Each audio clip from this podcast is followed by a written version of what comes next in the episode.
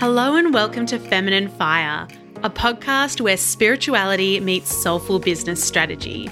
I'm your host, spiritual life and business coach, Beck Casillo, here to help you ignite your inner fire and step into the highest vision for your life and business. Join me as we explore what it takes to get out of your own way, uplevel your worth, master your mindset, and build the spiritual business of your dreams.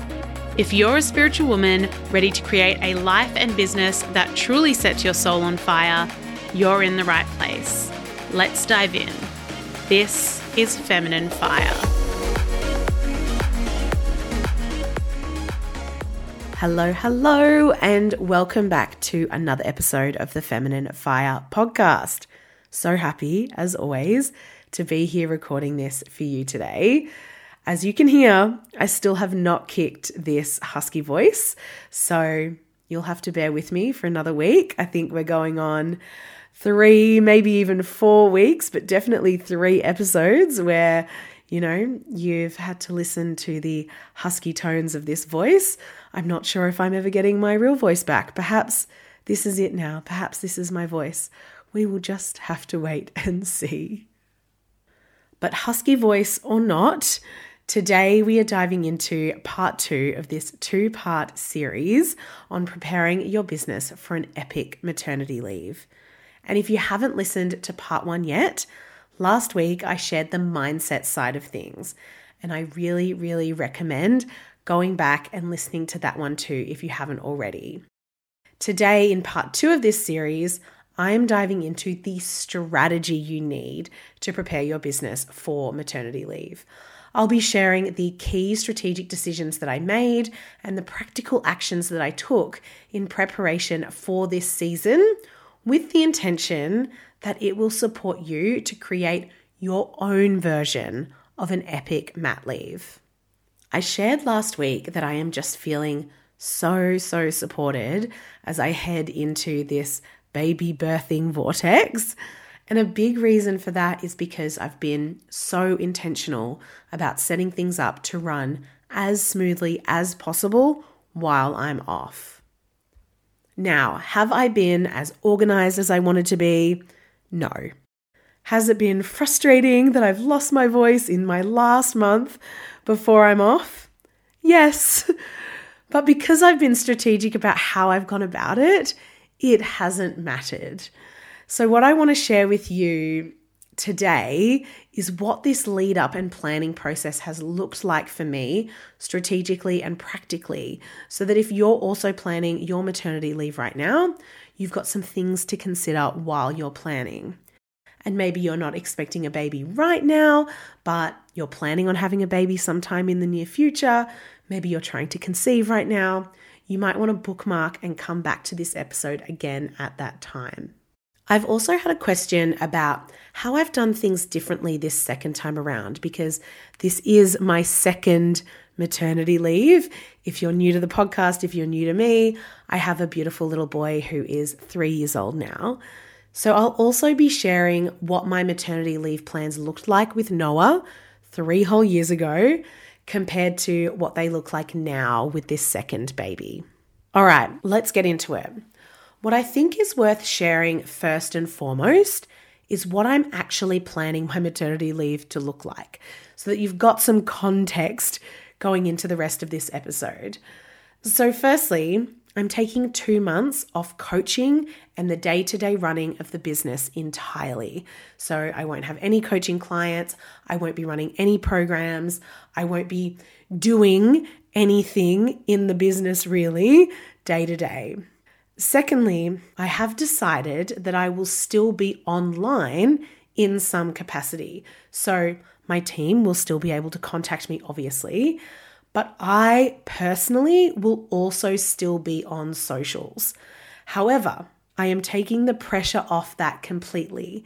If I'm on socials, sharing content, sharing stories, sharing posts in real time, it will mostly be lifestyle content that I'm creating and sharing in the moment.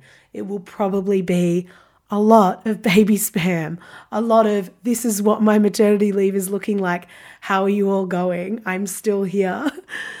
I remember when Noah was born, it felt really, really fun and special to share that news with my community online and share that part of myself and my life online. But as I said, I'm taking the pressure off what that looks like. So there's no schedule, there's no plan. It will just be when I'm feeling inspired and excited to share content like that. All of the business related content that you will be seeing from me in that time, that will be pre scheduled, batched content that my team are supporting me with.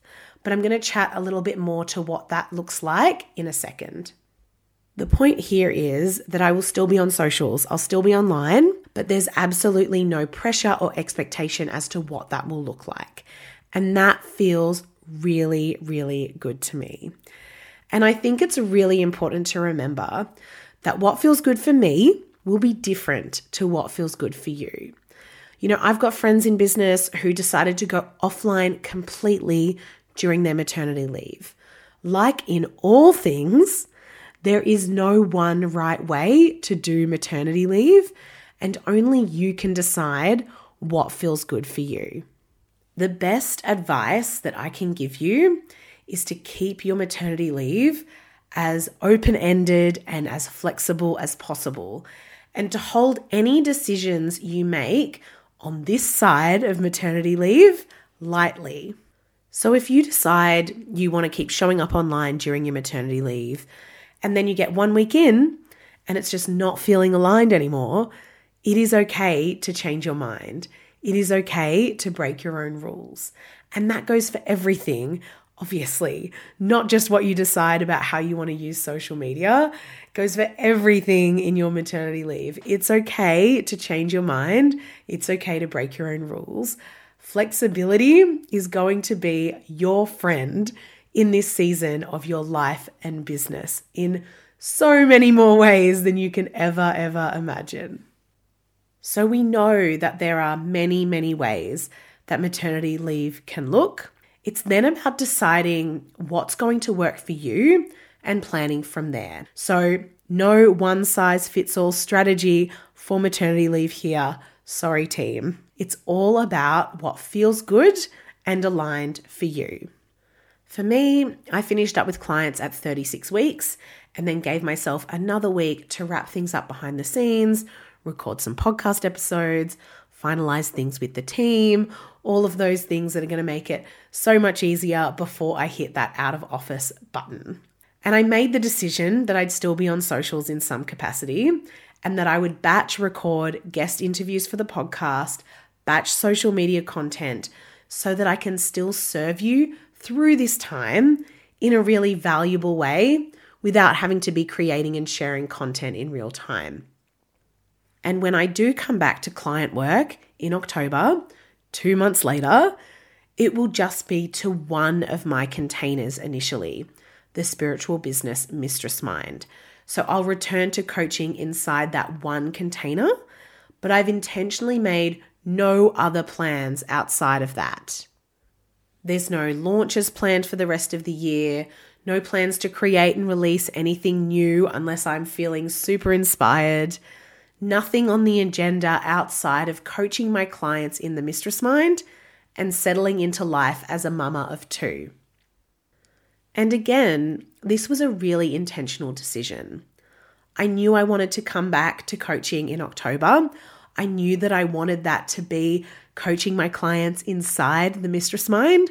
I love that container. And in terms of what it requires of me, time and capacity wise, coming back to one group call per week plus Voxer support outside of that feels both fun and spacious. But outside of that, I really wanted to give myself as much flexibility as possible. So, to give you an example of my decision making process here, one of the decisions I hadn't quite made until last week was whether or not I'd stick with weekly podcast episodes while on mat leave or move to a fortnightly schedule. And it really depended on how many episodes I could batch record ahead of time. Now, the number that I've batch recorded, I have enough ready to see me through until October if I decided to stick with weekly episodes.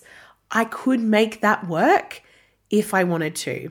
But to create the spaciousness and flexibility I want in this season, I've decided to move to a fortnightly schedule for the next few months. And that decision feels so good. Like, so much pressure off, knowing that I've got enough episodes ready to see the podcast through until mid November now. And I've got the flexibility to shift back to weekly episodes whenever I'm ready. That feeling in my body, that sense of relief, that's how I know it's the right decision for me. So, those are some of the key strategic decisions that I made in the lead up to mat leave. Flowing on from there, once those decisions have been made, it's then looking at what plans you have to make around that. So, for me, knowing I wanted to come straight back into the next round of the Spiritual Business Mistress Mind, I had to change my usual launch plan. I had to change my usual strategy and launch much earlier than I usually would. It also meant that I ran a shorter Mistress Mind container earlier this year. So the April Mistress Mind that I just wrapped up, it was a four month experience rather than the usual six months. It meant getting creative in the ways that I could serve and support the women jumping on board for the October Mistress Mind. So while I'm off on mat leave, we have two live guest masterclasses happening during that time. And all of these decisions, all of these plans have been made with two things in mind. Obviously, what's going to work for me in terms of taking time off to birth and nurture this baby, but also taking into consideration how I could serve and support my clients and community during this season. What did that look like? So, when looking at the different parts of your business and what it would mean for you to take this time off, what feels good for you first and foremost, most important? And then what could that look like for your clients and community? Knowing that stepping fully away from everything in your business is completely possible if that's what you desire. Again, there are no rules, there is no one right way. And you can also just decide to see how you go on the other side. There's no need to make promises of returning to work on such and such a date. The decision could be to make no decision, which actually might be a really nice segue to talking about the differences between this mat leave and my maternity leave with Noah. So, Noah was born just over three years ago, and my business looked very, very different back then. I'm going to share something now that if you're a new listener to the podcast or new to my community and not familiar with my business journey just yet, this might surprise you. But back then, a large part of my business was product based. I had my own range of hand poured soy candles and essential oil products. And I'll let you in on a little secret. Technically, the online shop is still live on the website with a very limited amount of stock, but I will be closing it down either during mat leave or as soon as I'm back. It is 100% time to let that side of the business go once and for all. Anyway, that's not the point. The point is, the product side of my business was a big chunk of the pie back then. So, one of the key strategic decisions I made back then was to create a whole lot of stock ahead of time and keep the shop open while on maternity leave. And I just extended our shipping times to give us more flexibility and spoke with Matt about the fact that he was going to be home with me and the baby for six weeks and that we could manage that together. I also had the coaching side of the business. And similarly to this time, I think I finished up with one to one clients around 36, 37 weeks. I also had one group coaching program at the time, which I actually created and launched for the first time while I was pregnant with Noah. My Feminine Fire group program, the namesake of this podcast. And I went back and had a look at my calendar. We wrapped up the final call for that first ever round when I was about 38 weeks and Noah was born at 39 and 4. So I was really, really pushing it close to the end there, and I probably wouldn't do that again. In terms of what I had planned for returning to work after maternity leave, I had nothing solid in place except for hosting a weekend retreat with my mum about five months after Noah was born. And I was pretty confident that I'd be in a position five months in to do that, and I was. But that is the only thing I had booked in the calendar. I really wanted to keep it as open as possible, knowing that I had absolutely no idea what life would look like as a mama. And I'm really, really glad I did that because it gave me so much flexibility to make really aligned decisions on the other side of maternity leave. I think one of the biggest differences between now and then is that I do have some understanding of what my capacity will be like. Obviously, two kids is different to one, but we are keeping Noah in daycare two days a week, and he's still going to hang out with my mum one day a week. And eventually, when we're ready, mum will also look after the baby on that day too. So when that happens, I'll have one solid day a week in the business, which is what I had for the first 18 months with Noah. And because I've got a bit of an idea around what that will look like, I'm feeling really confident in these decisions this time around to know that I can return to coaching inside the mistress mind in October and that still feels really fun and spacious. Whereas three years ago, I probably wouldn't have been able to make that decision with the same confidence. The other major difference between now and then, and it is a really, really big one, is that I now have a team supporting me. That is a huge, huge difference. And it brings me to the next thing that I want to share with you. If you have a team and I know, depending on where you're at in business right now, you may or may not have a team just yet. But if you do, I really recommend that you start communicating with them around your planning and your preparations early. And if you don't have a team, but you'd like one to support you into and through your mat leave, get them in place as early as possible.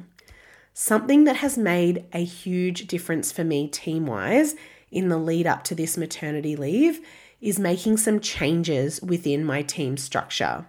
My team now looks like an incredible content manager, the wonderful Taran from the Social Bolt, who supports me with all things content. And side note, Taran was actually my first ever team member. She is also a dear, dear friend, and it is an understatement to say that I was over the moon excited when she said yes to joining the team again this year. So I have Taran as our content manager and a wonderful virtual assistant, Jalan, who just makes everything, everything so bloody easy. Oh my goodness, what a dream. I actually also knew Jalan before she joined the team. She supports my mum in her business as her VA. And when I decided I wanted to bring on VA support to complete the team, I knew I wanted Jalan. Well, ask and you shall receive because I got the dream team and I could not be happier about it. I also work with some other incredible contractors, Bambi Media being one of them, who edit the podcast each week. Shout out to them. My designer Monique from Fauna, my bookkeeper Robin, all of these incredible people who support me in the business. And I wanted to share this with you for a couple of reasons. Firstly, if you're looking at the content that I'm going to be putting out while I'm on maternity leave and thinking, how is Beck doing all of that? The answer is I'm not. The team of people behind me have made that possible. And secondly, it's really important that the team you have suit your needs and your working style. For me, especially in this season as a mama, having support with content, launching, admin, project management, and the behind the scenes running of my containers That's what I need. And I now have a team that I can fully trust to support me in all of that.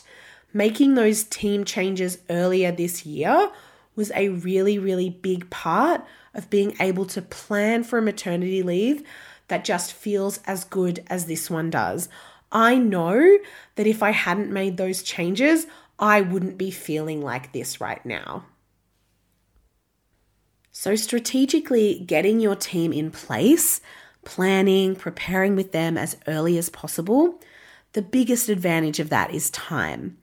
So, for me, we had time to clarify, refine, and record some of our key processes and also upgrade and implement some new systems and tech. So, for example, we were able to get rid of some subscriptions that weren't serving us anymore and were just wasting our money. All of these things have made it so much easier moving into this time. I was able to start communicating with the team around what our plan was for maternity leave. In fact, we planned a lot of that together, looking at the different options for what our content strategy could look like, for example, and making decisions from there. I also created a maternity leave planning project inside Asana, which is our project management tool of choice, and started mapping out the different bits and pieces in there.